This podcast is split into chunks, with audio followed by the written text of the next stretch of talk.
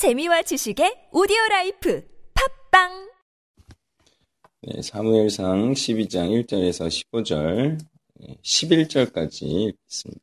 사무엘이 온 이스라엘에게 이르되 보라 너희가 내게 한 말을 내가 다 듣고 너희 위에 왕을 세웠더니 이제 왕이 너희 앞에 출입하느니라. 보라 나는 늙어 머리가 희어졌고 내 아들들도 너희와 함께 있느니라.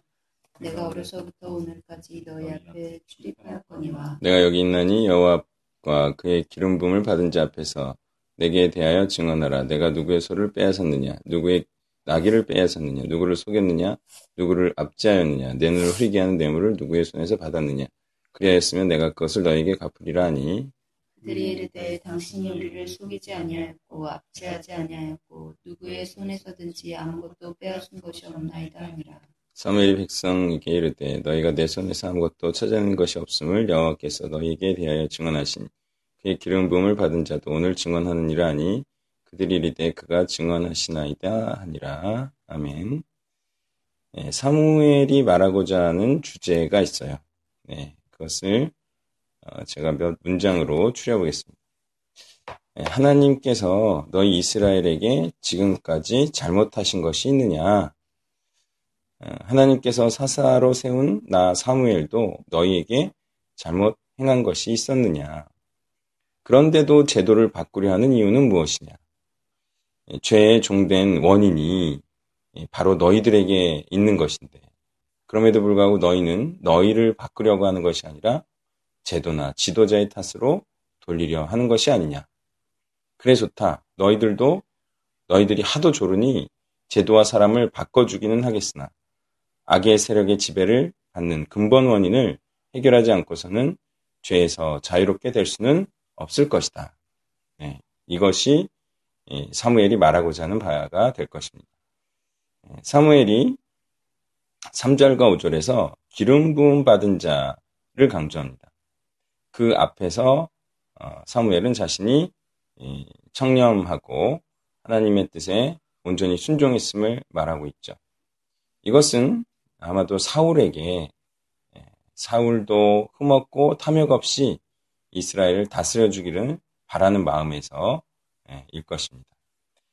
그 다음 6절 이하에서도 사무엘이 말하고자 하는 바는 바로 하나님께서 얼마나 신실하게 행하시고 역사하셨는지에 대한 거예요.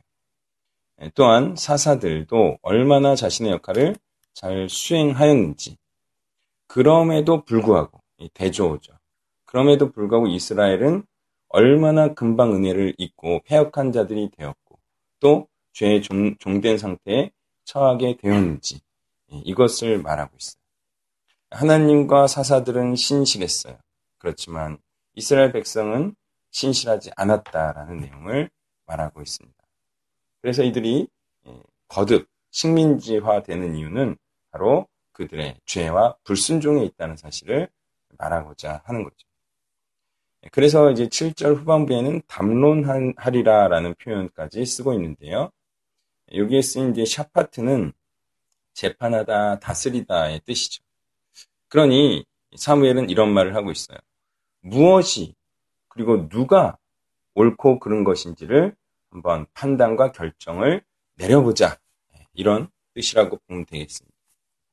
그러니 사무엘은 죄의 원인, 그리고 누가 잘못된 것인지, 이것은 바로 너희들 자신의 잘못으로 이런 악한 역사가 반복되고 있다는 내용을 말하고 있다 하겠습니다.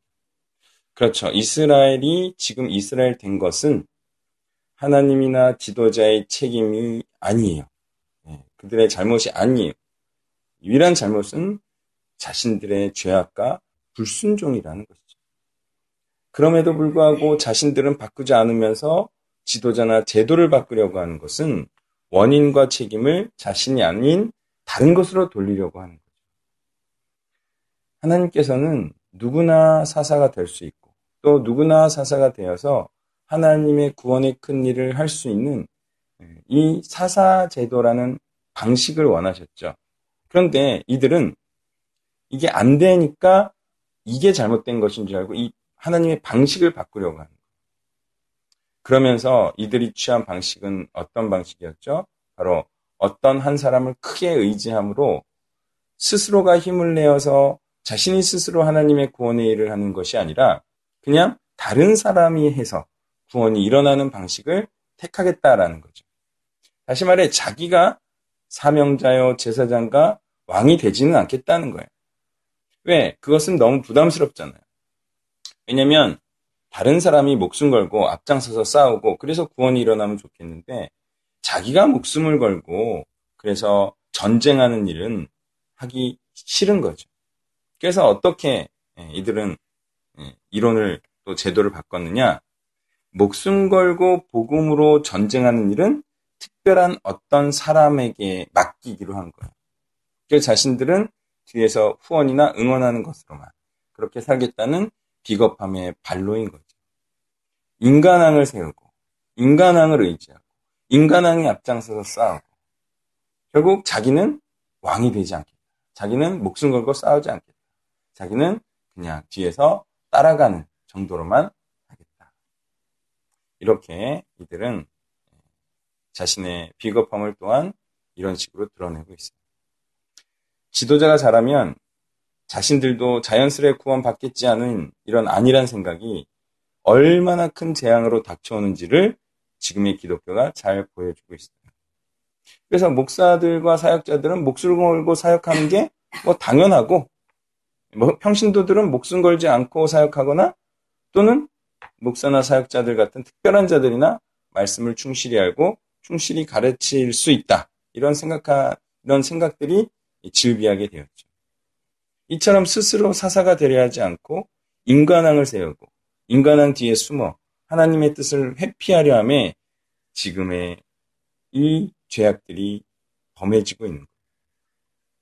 이것이 큰 죄악이라는 사실을 이제 17절을 통해서도 우리는 알 수가 있죠. 이것은 하나님의 뜻을 안 행하려는 것임을 분명히 하고 있습니다. 한편 예수님께서 오셔서 바로 이런 마음을 폐지하셨다. 네, 그래서 예수님은요, 인간왕을 의지하지 않고 하나님의 영을 받으면 누구든 사사가 될 수 있는 이 사사제도를 회복하셨던 거죠. 그런데 이런 하나님 예수님의 회복 사역에도 불구하고 여전히 구약의 지금 이때처럼 인간왕의 뒤에 숨어서 거저 구원받으려는 자들이 있어요. 그들이 바로 하나님의 직접 통치를 거부하는 자들이요. 모든 자들이 사역자요, 사명자가 되길 원하시는 하나님의 뜻을 비트는 자죠. 비틀어서 자신들은 안 해도 되는 것으로 만드는 것이기 때문에 이것을 하나님께서는 큰 죄악이라고 말씀하고 있습니다. 그리고 당연히 큰 죄악을 범한 자는요, 구원을 받을 수가 없죠.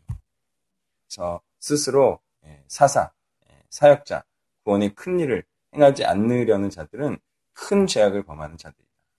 또 하나님의 뜻을 뒤트는 자들이다. 이렇게 보면 되겠습니다.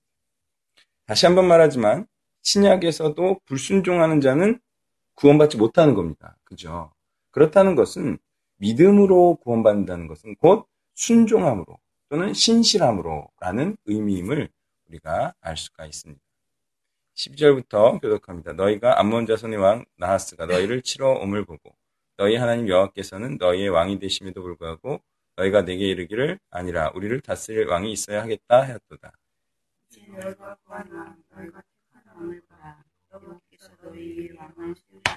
너희가 만일 여호와를 경외하여 그를 섬기며 그의 목소리를 듣고 여호와의 명령을 거역하지 아니하며 또 너희와 너희를 다스린 왕이 너희의 하나님 여호와를 따르면 좋겠지만은 너희가 만일 여호와의 목소리를 듣지 아니하고 여호와의 명령을 거역하며 여호와의 손이 너희의 조상들을 치신 것 같이 너희를 치실 것이라. 아멘. 자, 12절을 통해서 네, 우리는 이스라엘의 인간 왕을 요구하는 것은 사실상 하나님의 왕대심을 거부한다는 사실을 알 수가 있어요. 그러니까 하나님이 왕이 되는 것을 거부하고 다른 왕을 요구하는 것이다. 이것이 곧 하나님이 사사제도에 담아놓으신 하나님의 뜻을 거부하는 것이죠. 이것은 곧 하나님의 뜻을 거부하는 거기 때문에 당신 뜻이 아니라 다른 왕을 주십시오라는 거와 같다는 거예요. 이는 자신들이 자꾸 죄의 종된 상태로의 빠짐이 마치 하나님의 능력이나 제도에 문제가 있는 것으로 생각하기 때문이에요. 그렇지만 정작 문제의 원인은 무엇이냐? 그것은 다름 아닌 자신들의 불순종이에요. 그리고 자신들이 행하는 우상숭배에 있다는 것을 인정치 않는 것 같죠. 이런 자들은 누가 왕이 돼서 잘 이끌어주길 원하지만 자신들이 바뀌지 않으면 죄의 종된 상태에서 벗어날 수 없다는 사실을 인정해야 해요. 아무리 좋은 목사를 때려 부어도 예, 사역자가 사명자가 안 되는 사람들이 많아요. 그런데도 불구하고 더 훌륭한 목사가 와야 된다. 우리가 제도가 잘못됐다라고 말들 한다는 거예요. 다른 사람의 훌륭함이 나의 훌륭함으로 이전되지 않으면 다른 사람의 훌륭함이 그에게는 아무 소용이 없는 것이죠. 또한 혹여 훌륭한 지도자가 세워져서 많은 사람을 옳은 대로 인도한다 할지라도 길어봐야 3, 40년 후에는 또다시 아주 훌륭한 후임자를 찾아야 되는데 그런 훌륭한 사역자 찾기가 정말 하늘의 별따기죠. 그 다음 구원을 다른 사람 손에 맡기는 어리석음이 구약으로 끝내야 하는 것임에도 불구하고 여전히 어떤 사람이 훌륭한 사람으로 오면 지도자로 오면 나도 훌륭해지겠다. 근데 훌륭한 지도자가 아니면 나는 훌륭해질 수 없다.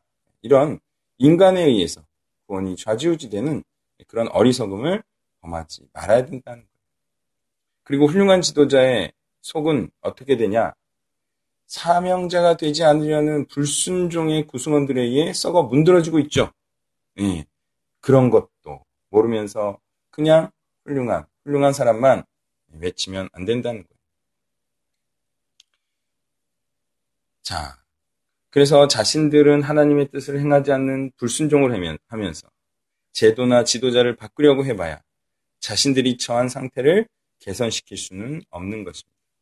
정말 개선시킬 의지가 있다면 하나님과 직접 대면할 일이죠.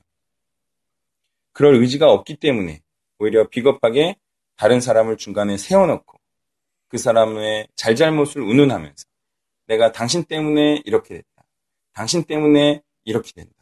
이렇게 그 사람만 예, 방패막이로 삼을 작정이라는 거죠. 그래서 다른 사람을 중간에 세워놓고 그 사람이 대신 해주는 것만 구원받을 수 있다고 생각하고 주장하는 일은 하지 말아야 됩니다. 그래서 그 사람이 잘하네 못하네. 그 사람이 뭐, 어? 목회자로서 잘하네 못하네. 이것보다 내가 그냥 그 자리에서 하나님의 뜻을 행하며 많은 자들을 올, 올바른 대로 인도해야 된다는 것입니다. 그러므로 우리는 마땅히 인간 중보자를 의지하지 말고 변치 않으시고 또한 늙지 않으시는 유일한 중보자 대신 예수 그리스도만을 의지해야 한다는 것입니다. 결론을 내리면요, 우리의 왕은 오직 하나님 대신 그리스도여야 한다는 겁니다. 인간을 의지하고 인간을 따라가면 반드시 실패할 것입니다. 각자가 분별하고 각자가 사역자가 되는 이 이상적인 제도, 이 사사제도야말로 예수 그리스도께서 우리에게 주신 큰 선물임을 잊지 마시길 부탁드립니다.